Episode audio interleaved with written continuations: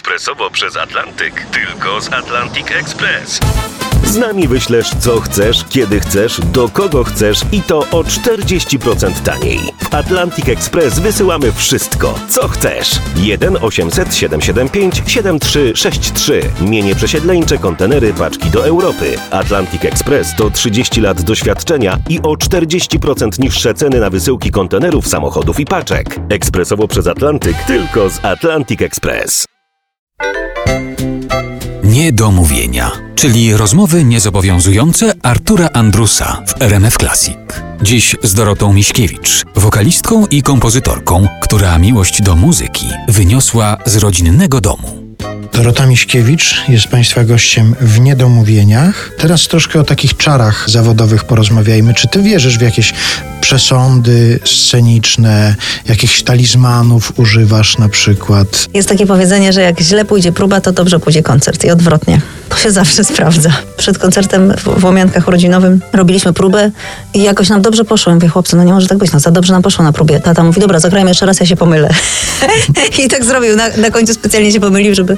No też są jakieś takie zwyczaje, że się przydeptuje kartkę, jak spadnie. Nie wiem, z czego to wynika. Czasami trzymam tak charakterystycznie y, dłoń, jak się boję, że zapomnę, co jest dalej, to wtedy ściskam. To jest chyba jakiś rodzaj mudry, nie wiem. Ściskam sobie po prostu palec y, wskazujący z kciukiem i mam wrażenie, że to mi pomoże przypomnieć sobie tekst piosenki. Do tej pory działało, odpukać.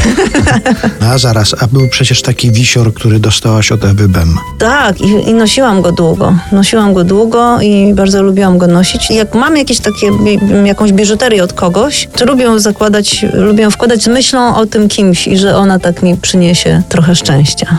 No i przede wszystkim nie jem orzeszków przed śpiewaniem. Ale to nie jest zabobon, po prostu się źle śpiewa wtedy. No a jakby tak się najeść orzeszków na próbie, To zależy, o której by była próba. Jak o dziewiątej rano, to można. nie, ale to może wtedy lepiej koncert by poszedł, jeżeli by połączyć te dwie informacje, że źle musi próba pójść, czyli najeść się orzeszków. Dokładnie. Próba w naturalny sposób źle pójdzie i wtedy koncert. Ale to lepiej. wtedy musi być odpowiednio wcześniej próba, żeby te orzeszki jednak na koncert już się zdążyły wydobyć z, z gardła.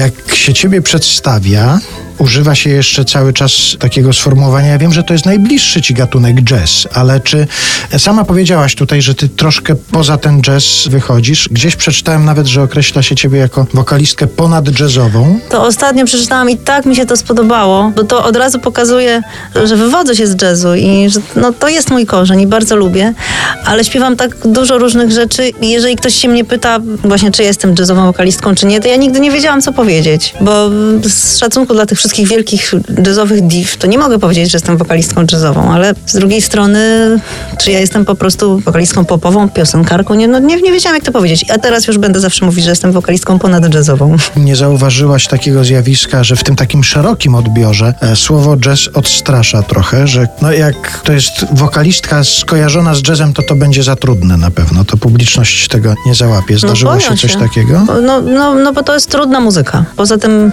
jazz ma tak wiele oblicz, że te oblicza trudne jazzu, no domyślam się, że są po prostu niestrawne dla większości ludzi. No to tak samo jak, no w ogóle muzyka współczesna, tak samo mo- może być trudna. Warszawska jesień, jak ktoś przyjdzie i sobie posłucha jakiegoś skrobania, chrobotania, różne rzeczy tam, różne dźwięki się wydobywają.